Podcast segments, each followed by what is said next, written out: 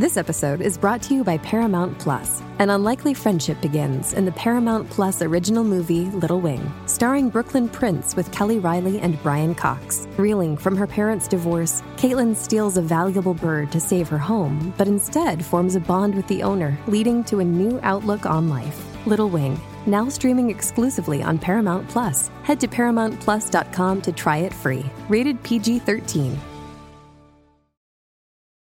This episode is brought to you by Paramount Plus. Get in, loser! Mean Girls is now streaming on Paramount Plus. Join Cady Heron as she meets the plastics in Tina Fey's new twist on the modern classic. Get ready for more of the rumors, backstabbing, and jokes you loved from the original movie with some fetch surprises. Rated PG 13.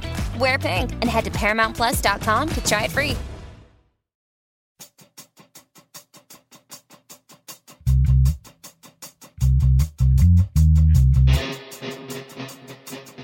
Hey, thank you for checking out Performance Anxiety on the Pantheon Podcast Network. I am your host, Mark. And once you've checked out this show, feel free to head over to Pantheon Podcasts and check out some of the other great shows they have on the network. There is literally something for everyone. And before we get too far into this, I want to thank our sponsor, AKG, for their Podcaster Essentials Kit. The Lyra mic and headphones are ideal for starting your own podcast. They're easy to use and incredibly affordable. Flood Twins Grant Curry joins me on this episode. His road to music was neither direct nor easy. He was diagnosed with diabetes at age 8, and by the age of 14, he was already in a drug treatment center. After going through rehab, he has stayed clean and even became a counselor. But music was always in the back of his mind calling him. When the opportunity to take time off of work and play came, he took it and never looked back. He met James Hall and created four incredible albums with James Hall and Pleasure Club. But after Hurricane Katrina uprooted his life in Louisiana, Grant relocated to Georgia and eventually formed his new band Flood Twin. The band is releasing their debut album and it's a beast. Not only is the music minimalist and powerful, but so is the artwork, which was also done by Grant. Follow the band at Flood Twin, and you can buy the album on Bandcamp or stream it anywhere. Follow us at Performance ANX on the socials Feed us coffee at ko-fi.com slash performance anxiety. Buy things at performanceanx.threadless.com. And get ready to hear some stories with Grant Curry of Flood Twin on Performance Anxiety, part of the Pantheon family of shows. This is Grant Curry with Flood Twin. I'm on Performance Anxiety podcast with Mark Shea, and we've got a record coming out March. Uh, fuck, let me start over. Okay. Okay. Um, hi, this is Grant Curry with Flood Twin. I'm on Performance Anxiety Podcast with Mark Shea. Flood Twin has an album coming out October 8th, uh, streaming via SoundCloud and CD and download via Bandcamp. We'll be playing the Earl October 15th here in Atlanta, and we'll be playing October 14th at the Nick in Birmingham, Alabama. Thank you. All right. Well, how you doing? What's what's happening? Good. Uh, well, we're getting a. I, looks like we're getting a storm coming through here. Yeah, cooled off. Yeah, we're. uh Looks like we're getting a storm coming in. It's getting pretty windy and starting to rain a little bit. So. So where are you at? I'm in Winchester, Virginia. Oh, okay. Yeah, yeah. All right. So you you're in Georgia right now, right? I'm in Atlanta. Yeah. I'm not. I'm not originally from here, but lived here in Georgia since beginning of 2010, I, I, I uh, originally from Southeast Louisiana, Slidell and New Orleans, and I left several years after the after the storm. Right. Water kind of ran me out of there. Yeah, I heard that from a few people. Yeah, unfortunately. Yeah. Uh, a bit of a heartbreak to leave there, but I saw that you were interviewing uh, Dopsie the other day. Yeah. Yeah, and I had uh, Corey Ledet on too. That's great. You know, I used to go see Dopsie's father. Oh, Rockin' Dopsie. See, I used to go rock see, see rock, uh, rockin' Dopsie and the Zydeco Twisters when I was young. Oh, that's awesome. We'd go see them at the uh, at the Rock 'n' Bowl, Mid City Lanes. It was an old, you know, an old uh, old bowling alley, and they had uh, they had live music. It was great. Oh wow, that's awesome. Well, I'm gonna try and make this hard for you as well. Okay, gonna earn, make me earn my keep, huh? Yeah. Earn my big absolutely. podcast bucks. Yeah, man. So. the way I usually like to start out is to find out a little bit about how you got to where you are. Find out about how you got into music in the first place. You are a bass player, but was that the instrument that you started with? No, I, I started uh, with guitar when I was real young.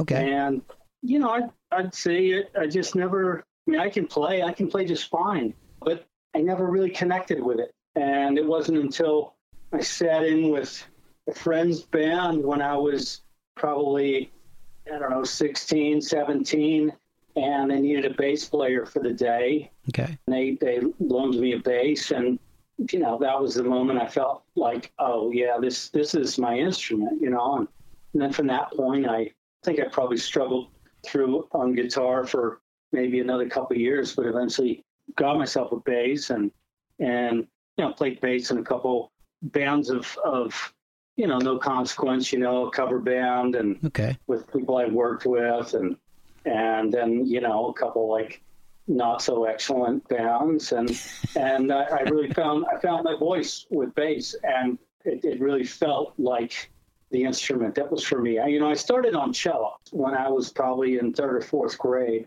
and i love cello unfortunately you know i like a lot of young people starting out instruments, I had uh, an instructor who just wasn't very patient, and uh. so it became a real frustrating thing for me, and I didn't enjoy it. Oh, know? that's that's such that's a shame. yeah, because you know today uh, I wish that I was proficient in cello. Yeah. Oh, that's that's that's a shame. I hate hearing that.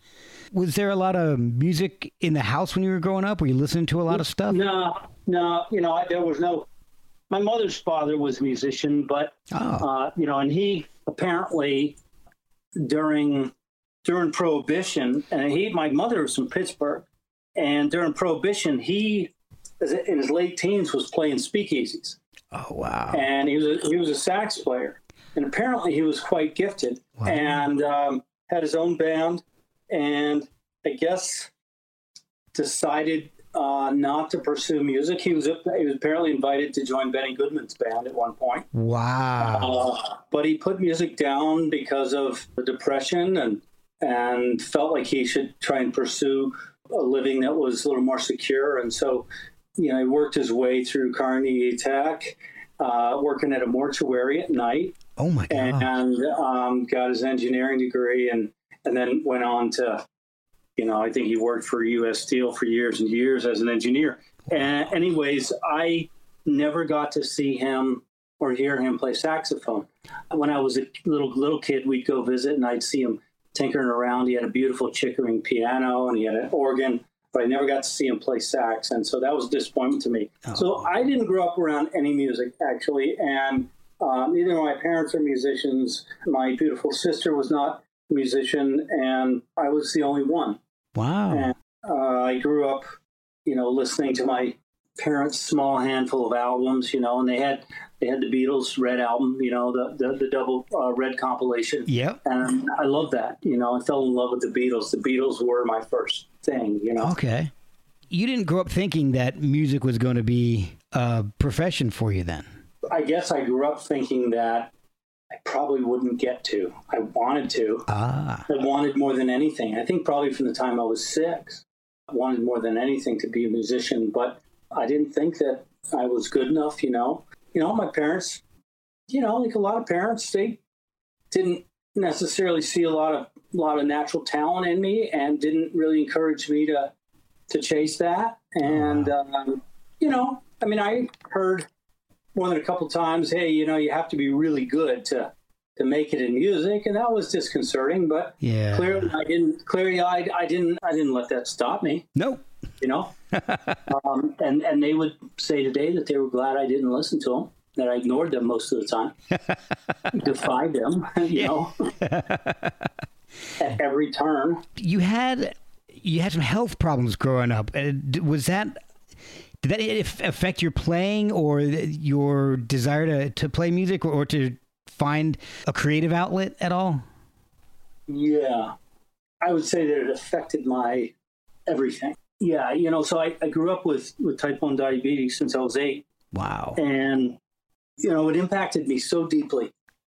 And now you got to understand, when I was diagnosed, there was no there, the insulin pumps weren't being widely used. They were still just in um, the infancy of, of studies and uh, development, and they were as big as a backpack, you know. And wow. home blood testing didn't exist, you know. We didn't have technology, you know, and so managing diabetes was incredibly difficult. And you know, I heard from a young age that I probably wasn't going to live very long, and I would be challenged with a lot of a lot of problems along the way. I was going to be compromised. You know, I was yeah. probably probably going to lose limbs. I might go blind. You know, I've heard um, that. Yeah, failure, these kind of things, and you know, while all those things can and do happen to some people with diabetes, you know, hearing hearing that shit at eight years old, th- there's nothing good in that. No, you know, being being told those things as a as a hey, let's scare him into trying to into taking care of himself. Well, you know, eight year old kids aren't really supposed to know how to take care of themselves too well, you know. Exactly. And, and uh, we need a lot of help doing that. And so, anyways, I grew up with a lot of fear, and I grew up fast, and I, I matured fast in many ways, and I just grew up with a you know a real intensity and and more intensity, I think, than than I could I could really bear at most times. And oh wow! And and to this day, I would say that you know I'm a I'm a pretty intense person, and you know that's where a lot of that comes from. But the thing that happened is well one i had a number of challenging years you know where my health my health was not good yeah and and i'm glad you i'm glad you bring this up okay. and there's a reason why i have it in my bio because because it did impact me so deeply and it has led me to all the things that I do today and it's led me to the life that I have and and to be the person that I am. And so you know I went through uh, years of of trying to manage that with drugs right. and alcohol you know I started that when I was 8 as well. Wow. And you know I eventually ended up uh, near dead and and in a, a lockup drug treatment facility at 14, and wow. and I spent spent 1982 institutionalized and locked up part of the time, and uh, that was a tough time. But again, man, like this stuff shaped me, and I don't have a I don't have a good explanation for you as far as how have I managed to stay clean because I have, right?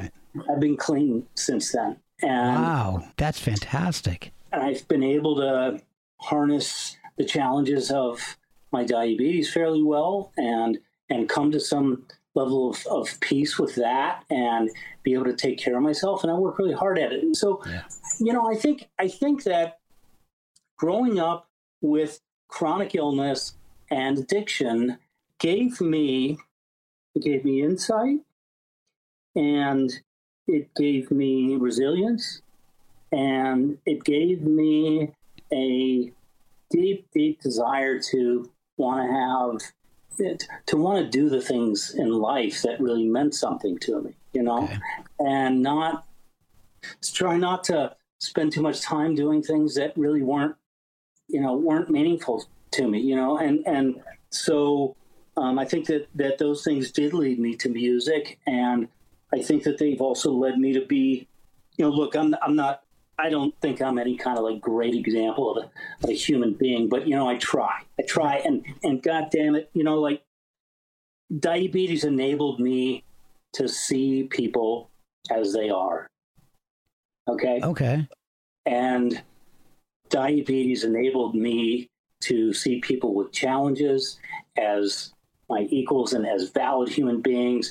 Enabled me to see people of different races and of different ideas and as as people that were worthwhile and and you know were like me you know? And so you know i don't know the underdogs of the world i connect with and yeah. and um, and i'm i'm thankful for that. So you know that led me to to uh, ultimately decide that i didn't want to pursue a you know a conventional life. I wasn't i didn't want my my priorities to be based in income. I needed for my priorities to be based in me being satisfied uh, living in the arts.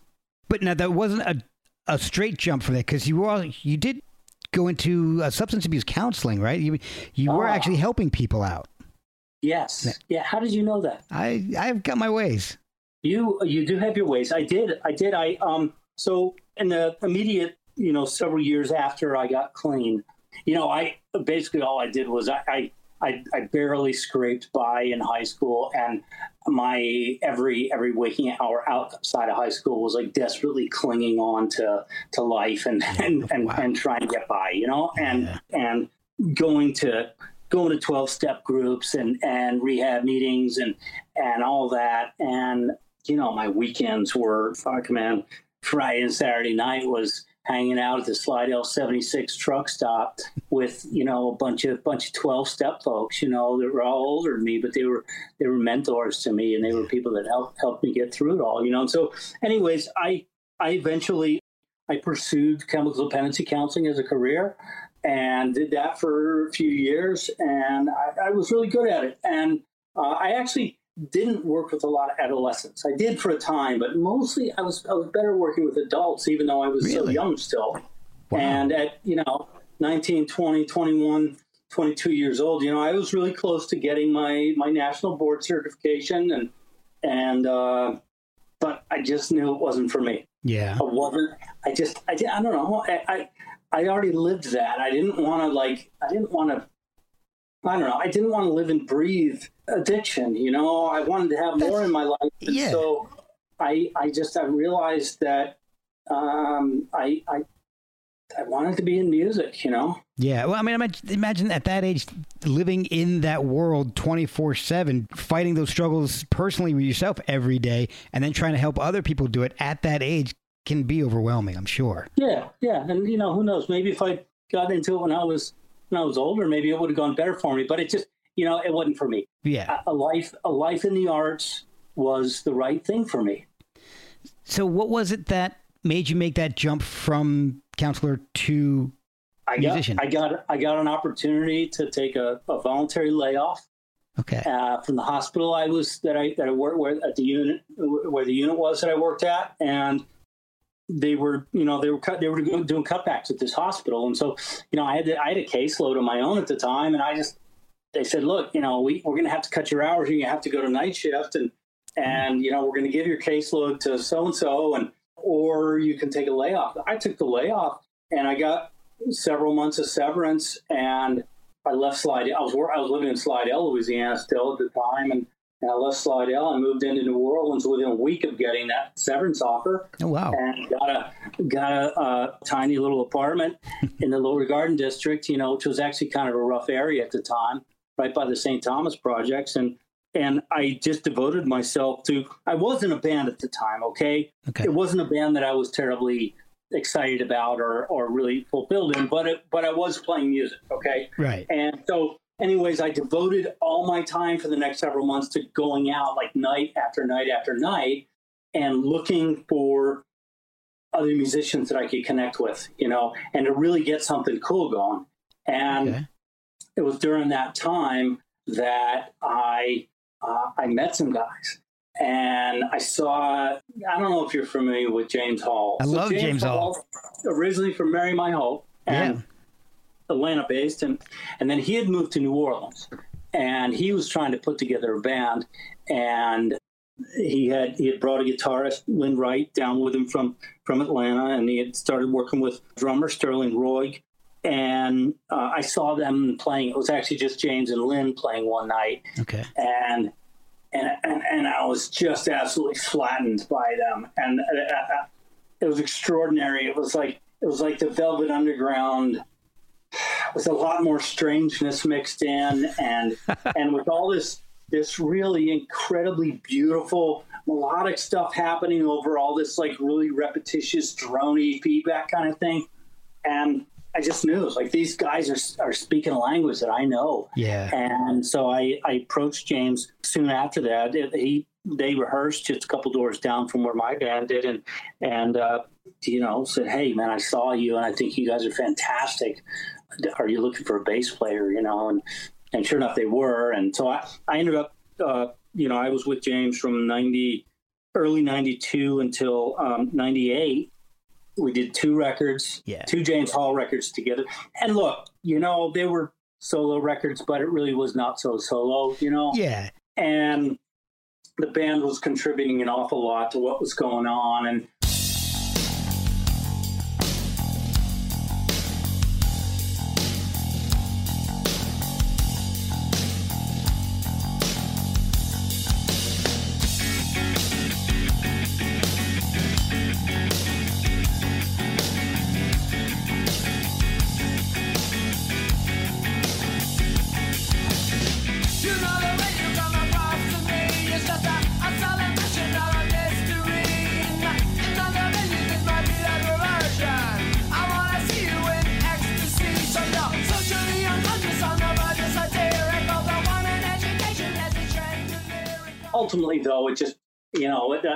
the, second record was came out on Geffen and it was a massive massive uh, deal and it didn't go well. And the record failed miserably and and it was just a big bummer. We had spent a ton of time on the first record over in Europe and that went really well but the second record didn't. So Bring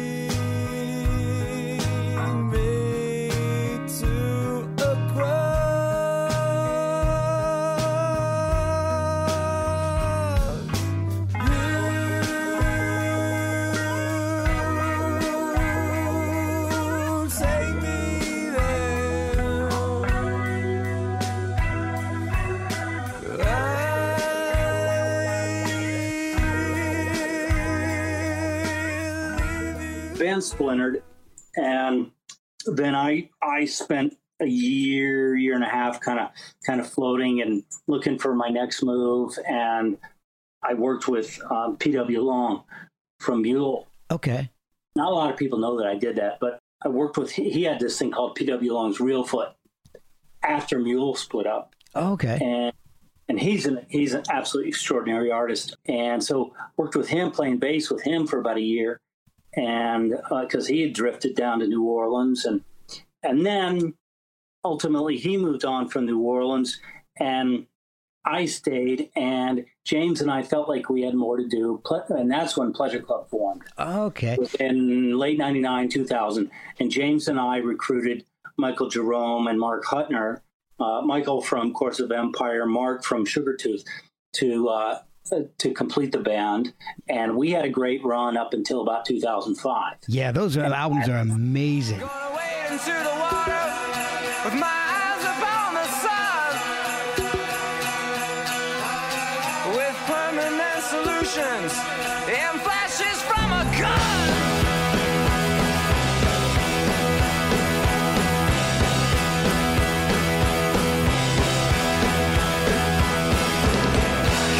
over children before the servants flood your mind. Faster, thank you I, I did get a chance to see you guys, uh, not not Pleasure Club, but James Hall on the Maria McKee tour. oh i well i was playing bass then Yeah, I got to see. I was up in Philly. Well, I wasn't in Philly, but that's where I saw you guys at the uh, Theater Living Arts. yeah yeah That was yeah. a great Yeah. show. You guys blew me away. As soon as the show was over, I went out and bought the album. Yeah, we were we were really the token weirdos on that tour. You know, I mean, Maria McKee is you know marvelously talented, and, and we were like happy to be out there with a talent like her, but it didn't fit. It didn't fit. That yeah, you guys went from that to Rage Against the Machine. I mean, Uh, I didn't see, I don't see you guys really with either of those acts. Yeah. It was wild. yeah, we ended up on you know no, our agent agency at the time had a hard time placing us on tours, and um, uh, we did we did a, a number of tours that were ill fitted, but whatever the case, you know. So that deal though with Geffen just you know it it, it blew up Yeah. in in a bad in the bad way, and ultimately the band just splintered. And James and I were, you know, we we were not doing well personally with each other. Uh, which was a bummer because you know James and I are actually really close and Yeah. and have real deep affection for each other, but but we weren't getting along then, and so you know we were having creative challenges with each other, and um, ah. because we were we were both writing in the band, and anyways, we moved on. He went on and did, you know, just went on to do stuff he's done on his own since, and with some other bands, and Yeah. and I then had built a studio in Louisiana. I started getting into recording and, and built a studio out in the middle of nowhere Yeah. on the north side of Lake Pontchartrain in a cabin, and Wow. which is actually where we where we recorded the last Pleasure Club record, Oh, And- cool. uh, which is a place I called Music for Chameleons.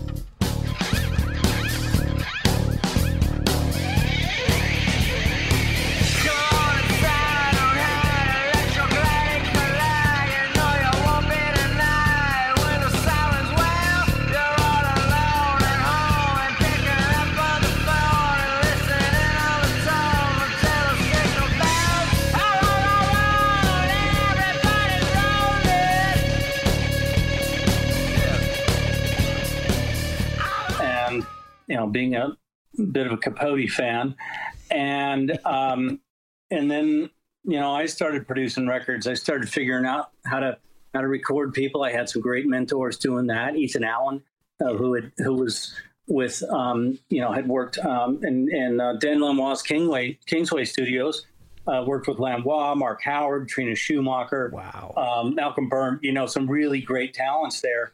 And um, Ethan was became my mentor. And you may know that Ethan mixed the Flood Twin record. yes, I did see that. And Ethan, I've I've collaborated with Ethan on a number of things over the years. Anyways, uh, started producing records and you know working with you know working with small but interesting artists. And I didn't really have a, a band for a few years, but I did do I did do a couple of, of cool like side projects. Uh, thing called Ballroom Dances Dead that I did with Lynn Wright. That was James. awesome. Thank you, man. I that the India uh, that song is incredible. I love that. It's 12 minutes of, of, of amazing stuff.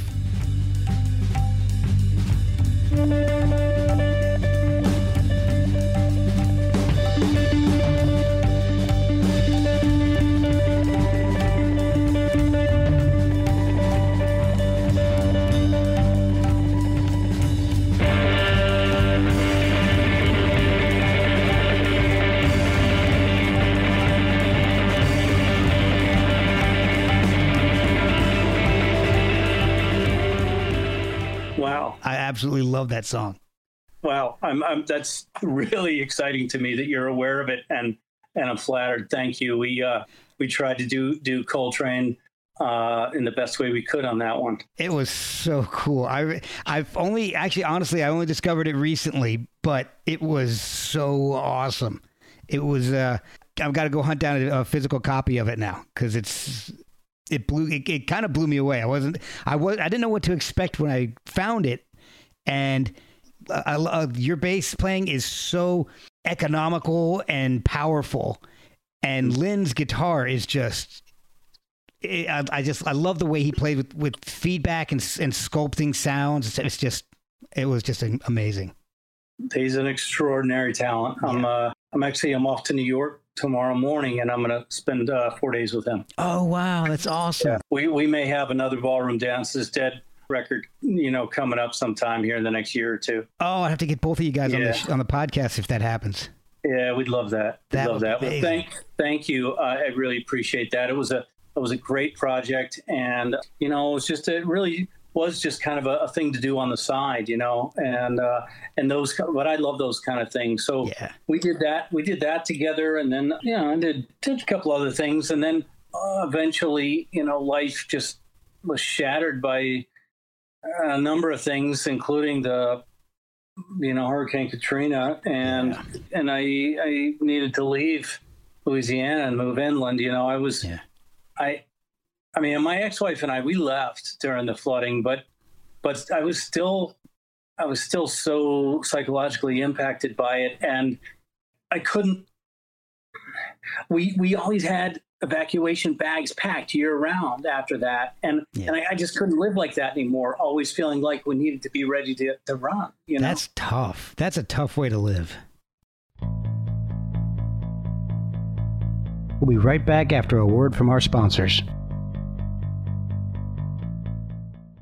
Yeah. So I, so we we left. We came to Georgia, and and then life, you know, spectacularly fell apart uh, when we got here, and and I- and I divorced, and and yeah, I really really struggled to kind of get my footing musically again. Um, you know, I'm I'm also a visual artist, and I was going to ask you about that. yeah, so so I you know I was focused more on that for for a while. When did you start doing that? Was that something that you've always done, or was that something you discovered later on? No, it was something I discovered later on. Now, my mother, my mother's a pretty brilliant talent, and although she doesn't necessarily see herself that way, uh, she, you know, had she chosen to, she could have easily had a career in, in the arts. And I learned a lot from her, you know. And, uh, anyways, I, I, I grew up interested in visual art, and it wasn't until though I was in my probably late twenties that I started to dabble with with paints and canvas.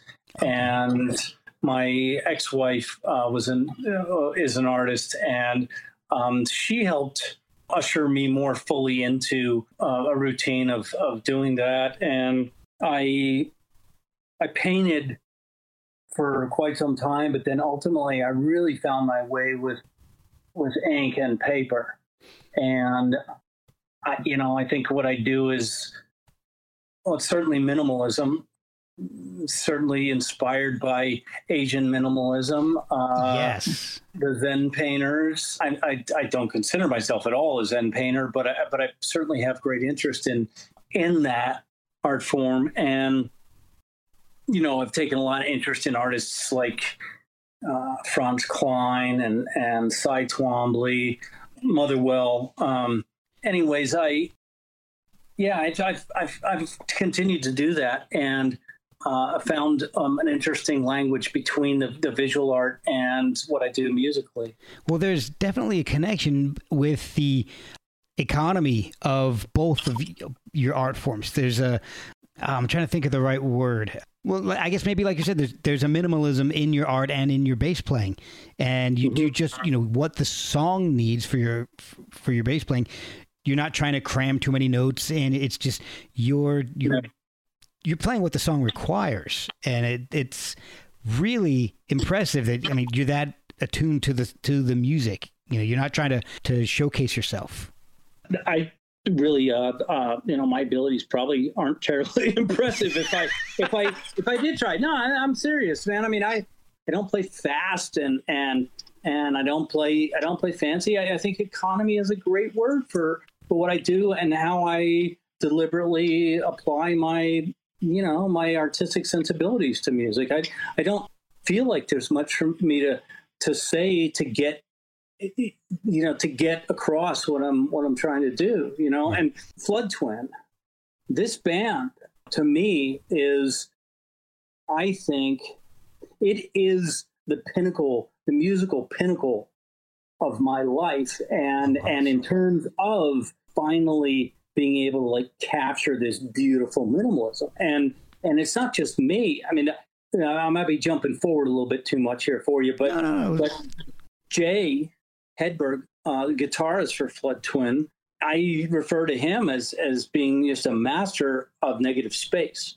I mean i, I think that I mean, for me, in, in visual art, negative space is is is so is so important uh, to what I do. And if I'm able to render a, a, a piece of, of visual art that is is beautiful or striking or impactful or intriguing in some way, it's it's usually going to be because of how little is actually there, right?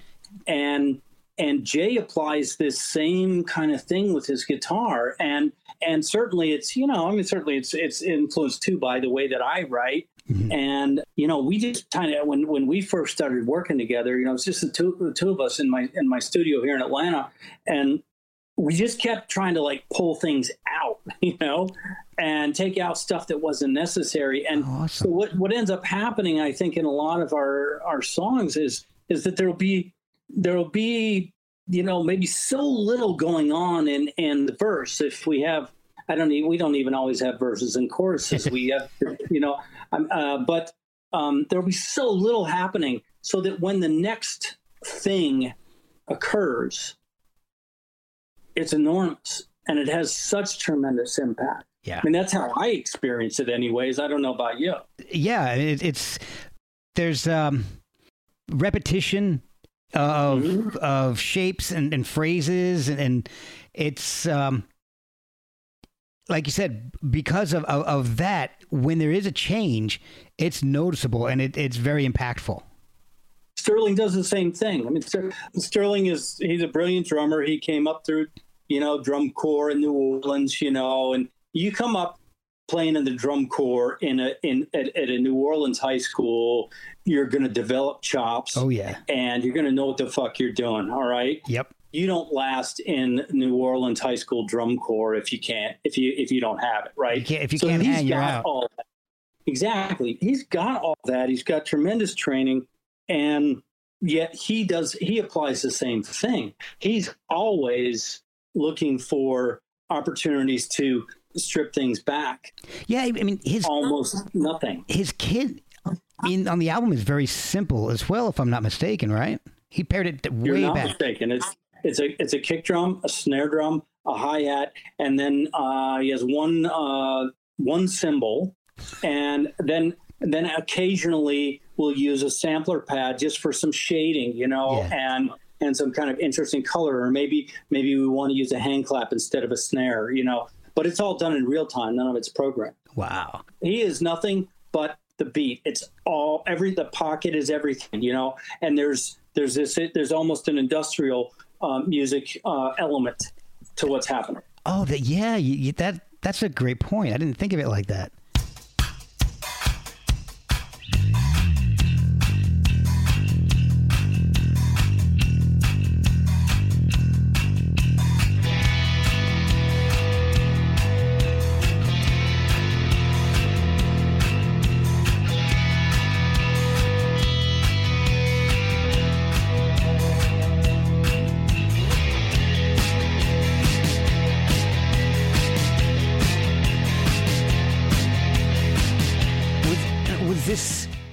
sound and this this direction you wanted to go was that decided before you guys started recording anything or was it just kind of organic or in, in it was a combination of of of, of two things. It was Jay and I had written uh, uh, most of the record uh, by the time we we actually decided to start shopping around for a drummer, and I knew that I I was interested in in Sterling, you know, maybe getting involved, but Sterling had Sterling had a whole lot of life challenges that had happened over the years. Okay.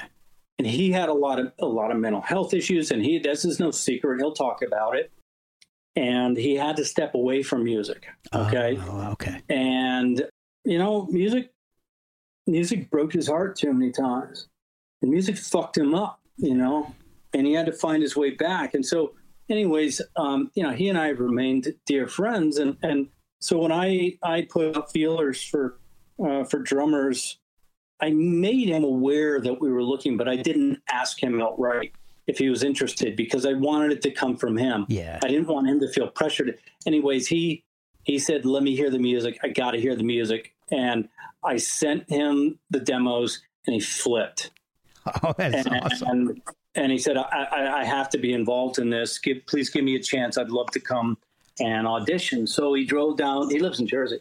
oh wow And so he drove, drove down to Atlanta, and two songs into the first rehearsal, Jay and I are looking at each other and and, and with knowing eyes, you know, and like this is it, you know, and that was it. And he joined the band that day, and uh, he's been such such a valuable part of it, and he's brought so much magic to this thing, and has elevated, you know, the songs that we had written. He just elevated them to this this place of, of such depth and power and and while still being minimal you know because again he's he's nothing but the beat and he's not he's not he doesn't care about impressing anybody with with how much he can play. He's he's interested in impressing a feeling upon people by what he what he's playing and what he's not playing. That could be said for all three of you guys because the music, the space that you give each other, the tone of each instrument, everything is so powerful. It's so impressive that it's just three of you guys. And it's not shredding at all. You know, it's not it's not showing off. It's just Yeah. power. I absolutely love the tone of Jay's guitar. I love the the tone of your bass and the and the simplicity of the drums, and it's just it works so well together.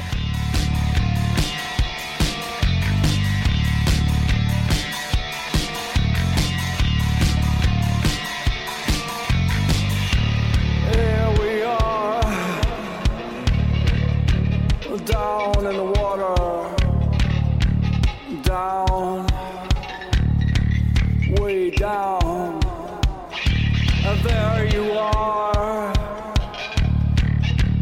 Go down, go down, down in the water.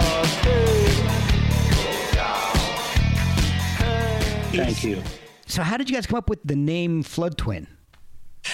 I, I, I'm not entirely sure. I came up with that, uh, and I I'd had it. I, you know, I've had it for a little while, and and really, I'm not. Uh, I, so, you know, I keep coming back to you know Hurricane Katrina and the flooding and all that. Like water has figured so prominently in my psyche for a number of years. Okay, really? and water features in my dream state a lot. I don't I don't have a, a real good understanding of that. Okay. I, I just know that it's there. And so, you know, this idea of, of just the concept of, of flooding, you know, I mean, the flooding certainly references, you know, the, the flooding of a body of water, but it's also a, a flooding of emotional or mental information that sometimes is just too much for me. And, and I, I, and I reach, reach points of almost not being able to deal with it. And, and like a lot of artists do, you know, I mean, you know, most of us are a little bit, you know, crazy, you know, I mean, I guess you could say, but I mean, ultimately, ultimately like, God damn it, it's not crazy. It's, it's, it's a certain kind of sensitivity to the world and, and to the, the input that we get from around us, you know? And so Yeah, yeah. anyways, water, water figures really heavily and over and over again, it does and in my life and in my dream state. And so there was that. And Jay, Jay and I are completely different people, but there's, you know, how people talk about, uh, I always felt like I had a, you know, maybe there was a twin or, you know, yeah. and, and, but they've never met their twin. But it turns out after years and years, they did have a twin and they were separated at birth. Jay is not my, he's not my twin. Jay, and I don't, and I don't think I have a twin out there somewhere. I have, but my, my one lovely sister. But Jay, in a way, though, he, you know, he just he feels a little bit like that that oddball twin to me. And so, Yeah. you know, there was I think that there was there was something in that, you know, when Jay and I were first first coming together and, and we we both I think felt like maybe we were kind of a bit washed up musically and and life had kicked us around enough and, and so so there was a real you know there was a there was a real triumphant kind of feeling and like wow man we're making some great music so uh, you know, and the idea of a twin engine, I, I, I don't know. I'm not Okay. sure. I think that may have come to me in a dream. That's the best answer I can give you. How did you meet Jay in the first place? Well, uh, Jay Jay was a Pleasure Club fan, and he's come he's come around to the shows, and he you know he had said when when we were active, and and um, you know he said hi to me on a number of occasions, and and then uh, in years since, you know I've run into him around town, and and uh, his guitarist. He's also a drummer himself, and Oh, cool. Um, so I, uh, you know, when I started, when I initially started looking for like one partner to to make music with, um, you know, Jay had heard that I was looking for looking for somebody to work with, and he and he rang me up. So Oh, that is awesome. I've listened to the album a bunch of times, and it is so cool. I mean, I love. I wanted to. I, I do love the song "People." Draw your line.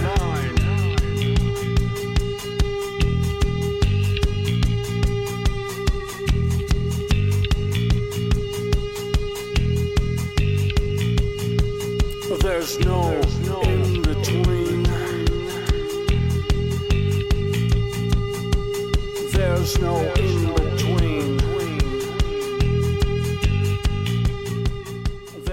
I, I love "Break Your Heart," uh, "Down in the Water," which water's coming back in as a theme. But I think one of the coolest songs is "Downtown Zeros." uh, I love the music, but I also love your vocal delivery. It's to me, it's reminiscent of hearing Neil Young tell a story.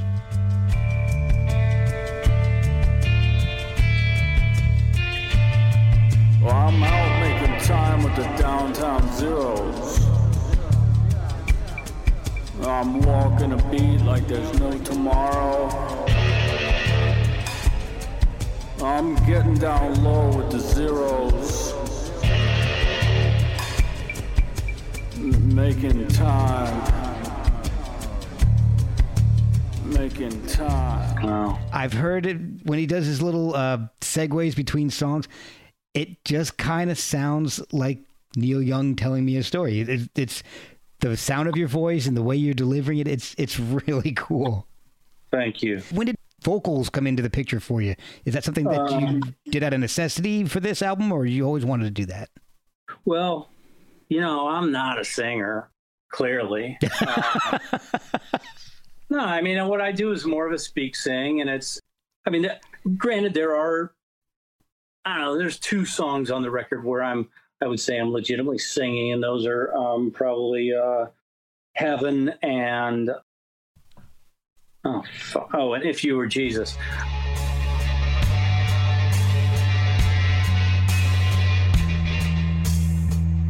If you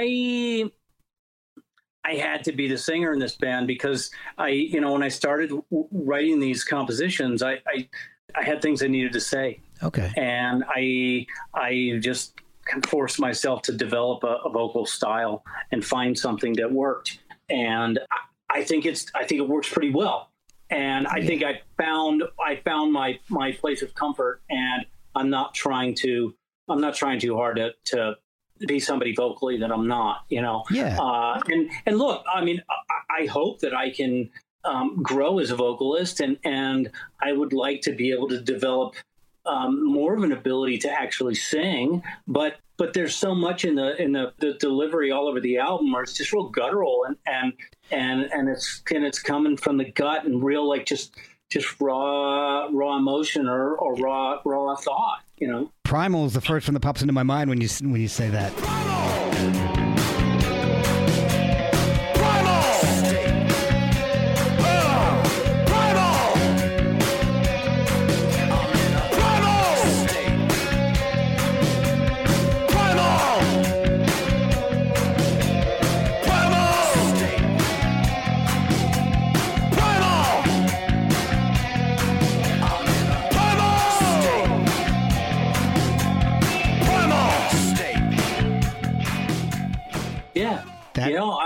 Just it's it's just full of yeah, it's primal. Yeah. It is it is what it is. It is what it is. Yeah. Yeah. So have you guys? Did you get a chance to play the music out at all, or We haven't played live once. oh, are you you Not hoping once. to? We are. We're actually we're playing the so the record's coming out on um, October eighth. Uh, it'll be available uh, for streaming via SoundCloud, and uh, it'll be available for download and physical purchase via Bandcamp. And we opted just to do CDs for now. It's impossible. There's such a waiting list for vinyl right now. It's ridiculous, and frankly, I like the sound of CDs better. And uh, even though that may make me less than cool, I love CDs. but you know, CDs end up sounding like what I wanted the record to sound like, you know, and so I love them. I I, love love them. They're nice and small, you know. Yeah. You, yeah. yeah. Anyways, we're gonna do we're doing two shows. Uh, one in uh, Birmingham, Alabama, at the Nick on November. I'm sorry, October 14th, and then uh, the next night, Friday the 15th of October, at the Earl here in Atlanta. oh, cool. And uh, so those will be our debuts. And, you know, just given with what's happening in, in our world with COVID and everything right now, we, we just felt like let's just do these two shows. We'll make our debut, and then and then we'll just lay low and see what the new year brings. The show to Nick is a vaccination required, you know, for the safety of everybody there, and you know we certainly hope to have uh, hope to have a good crowd for that. And we're man, we're we're on fire, man. We're ready.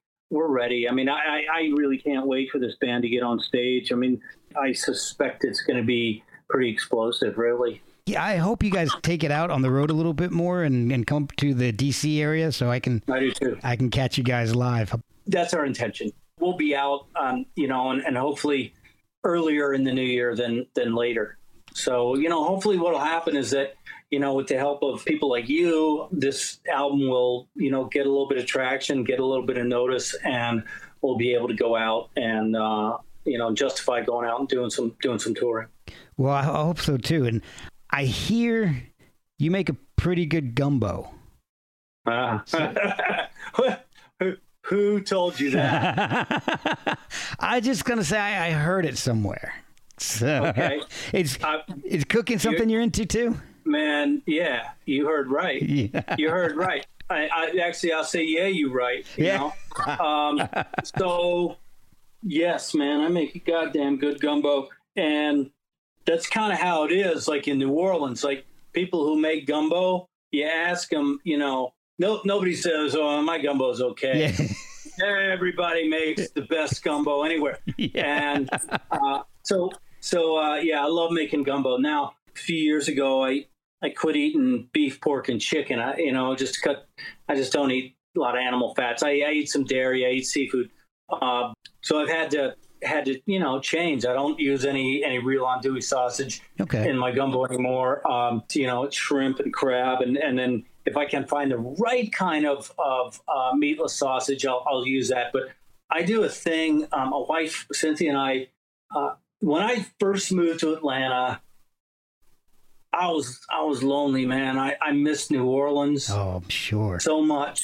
And my first Halloween I, in my in the house that we're in now, I I uh, decided that I was going to set up in the driveway and I was going to make a gumbo. You know, Nice. and I went out with a with a burn with a single burner and a pot, and I fixed up a, a pot of uh, a chicken and andouille gumbo. And what happened that night was incredible. There was there ended up being like a line of 25, 30 people out down my driveway Oh, get gumbo because I was just feeding anybody was coming by. oh yeah. then people coming by to get, you know, candy for their kids. I'm like, hey, I got gumbo. You want some gumbo? And they're like, what? Yeah, yeah. And some people like, what's what's what's gumbo? You know. Oh, And so, anyways, it ended up being this really cool thing that happened. And so people told me, they're like, man, you got to do this again next year. I'm like, I, oh, okay. Yeah. And and I also then found out later from some of my neighbors who came and, and told me they're like, you know, so a lot of the people that came by and, and that you were feeding gumbo, a lot of those people wouldn't have had dinner otherwise wow. you know and i was like really and you know because we're we're you know we're kind of in a, a transitional area Okay. um you know where we are in this house and and and you know not far not far from here there's there's you know some impoverished communities and so I, you know i didn't do it because of that you know i just i just went out and was feeding people because i like feeding people gumbo you know Yeah. anyways, I did it the next year, and and people came back and they said, "Oh yeah, you're the gumbo man, right?" I, I, yeah, you know, yeah, I'm Grant. I'm Grant, and they're like, "Man, you fed us last year. That was really nice of you, and uh, we really appreciate you." That's well, awesome. shit, I appreciate you, and so I've been doing that for well since um, 2011, Halloween of 2011. Wow. And uh, yeah, so I get out in the driveway and I, I make gumbo. Now, you know, I've done seafood gumbos and I've done gumbo z'herbes, which is, you know, the, the uh, vegetarian gumbo okay. um, with, you know, with a lot of greens, different kinds of greens in it. And, and everybody, everybody loves it. And uh, people are so appreciative. And Halloween became a thing on our block. oh, that's awesome. Like it, we're like one of these destination blocks. so, People come from all over the city. oh wow, Yeah. that's awesome. It's amazing. It's amazing. I, I, you know, I love that kind of community thing. Yeah. You know, Uh, I mean, well, my neighbors they jumped in on it. You know, now there's like people across the way are doing hot dogs, and then they're doing they got a big popcorn machine over here, and then over Ah. here they're doing something else. You know, I'll tell you what I want to do is I want to do a flood twin gig in my driveway. Oh wow, that'd be awesome. I do, man. Just just upset everybody. Yeah. Man, you guys should come up and, and do one in my driveway too. I, I think my neighbors would actually dig it. Well, you know, we've got this thing here in my neighborhood called Oak, Oakhurst Porch Fest, and it happens every year, and it's it's a unsanctioned neighborhood festival, and people host artists on their front porches and Oh, cool. in their front yards. And yeah, well, I I don't like it. All Oh. right, I'm the grump. I'm the neighborhood grump. I don't dig it, and um, it's just a pain in the ass to me. And I, you know, I don't. It's like people are walking around, eh, eh, and this neighborhood's you know becoming somewhat gentrified. And I, I guess I, I guess I just get bent out of shape thinking about the fact that. You know, if this was like a predominantly uh, African American neighborhood and people were walking around, you know, drinking beer, like uh, the cops would be cracking skulls, you know? Yeah. and you know here it's just it's like it's okay because it's a you know it's a nice you know like family you know neighborhood and Yeah. i don't know man i just i get a little bent out of shape with it but uh, again i'm i'm the grump and i admit it uh, but but i was thinking as an alternative to to porch fest i'd host a thing called dark driveways Oh, cool. I like the All name. Sounds good. Dark driveways, man, and just do like you know, like gothic and dark wave inspired music. You know, just really bum people out. I know, I know. Jay and Sterling would back me on this. They'd be all about it. Well, if based on just on solely on the, the album, I think you're right. The album's pretty dark, I guess. I love it. I think it's really it, it's just got so many different things going on. It, it's like mentioned a lot. It, it is stripped back, but there's a lot going on, and I, I love the feedback the guitar. I love the the powerful bass. It's just it's just really really like I, I know I've said it a bunch tonight, but it's it's a very powerful album. So I I've really been enjoying it. Where can people find it? How can they order it? Uh, how can they follow the the band and see what you guys are up to? Yeah, so, um, well, for starters, our website is floodtwin.com. And, you know, we'll soon be populating that with with more and more information about what's happening with the band. We we uh, we also have um, uh, an Instagram page um, that uh, I've started posting information on. Okay. Um, uh, we have a Facebook page as well uh, that, you know, I'm probably going to be leaning more on the Instagram.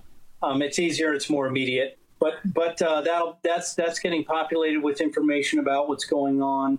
Again, the album is going to be available uh, for streaming via SoundCloud, and it will also be available for download at Bandcamp, and it will be available for sale uh, for CDs uh, on Bandcamp as well. And that is all coming on October 8th. Well, thank you so much. I've kept you for about an hour at this point. Thank you for spending so much time with me. It's been so much fun. Thank you. You know, you've uh, um, uh, really kind of inspired me to to uh, maybe over talk, and uh, I just, you know, I, I really appreciate I, I appreciate your interest in the album, uh, Of course. and and appreciate that you've you know you've actually you've obviously spent some time with it, and and um, you've you've certainly uh, taken me by surprise here a couple times that you've you've done done your research so well, but. Uh, I really appreciate it, and, and thanks from uh, Jay and Sterling too. Um, we're we're really proud of this record, and it means something to us. And and we know we're not going to reach the world with it, but we hope to reach people who will really really love it. Well, I'm count me in on that because it's I I, I love it. I also I love your artwork. I Thank just you. absolutely fallen in love with it. It's I'm looking at the website right now and I'm like I can't I'm not pulling up uh titles. I don't know if if you've titled some of these the pieces, but I'm looking at some of them and they're absolutely incredible. Thank you so much. So is the the art for sale? How can people find out more about your artwork too? you know, people can, if people go to my personal Instagram feed, which is G, uh, GW Curry, I'm oftentimes posting images there.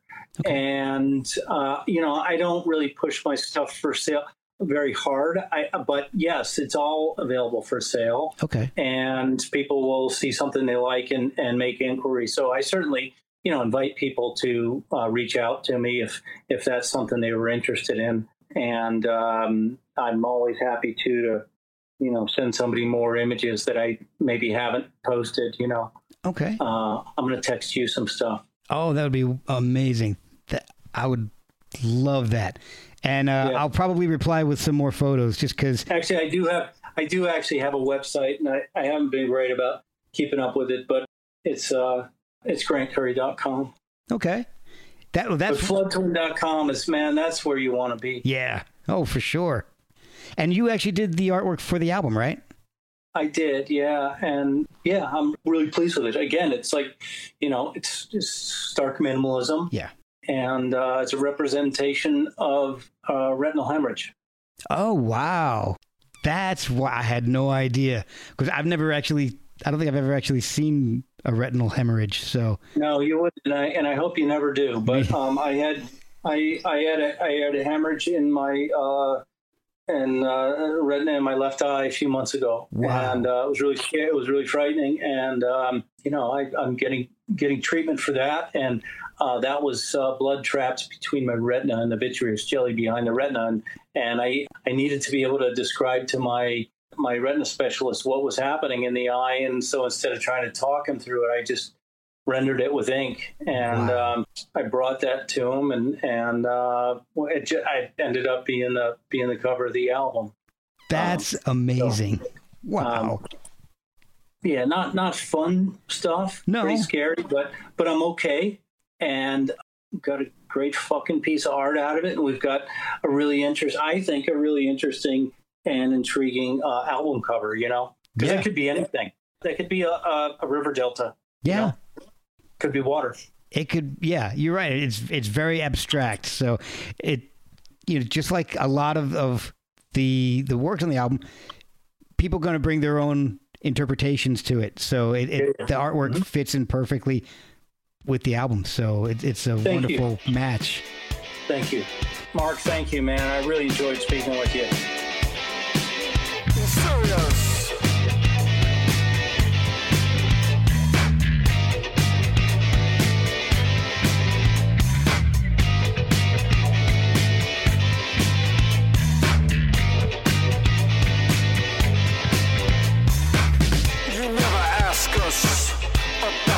ask us.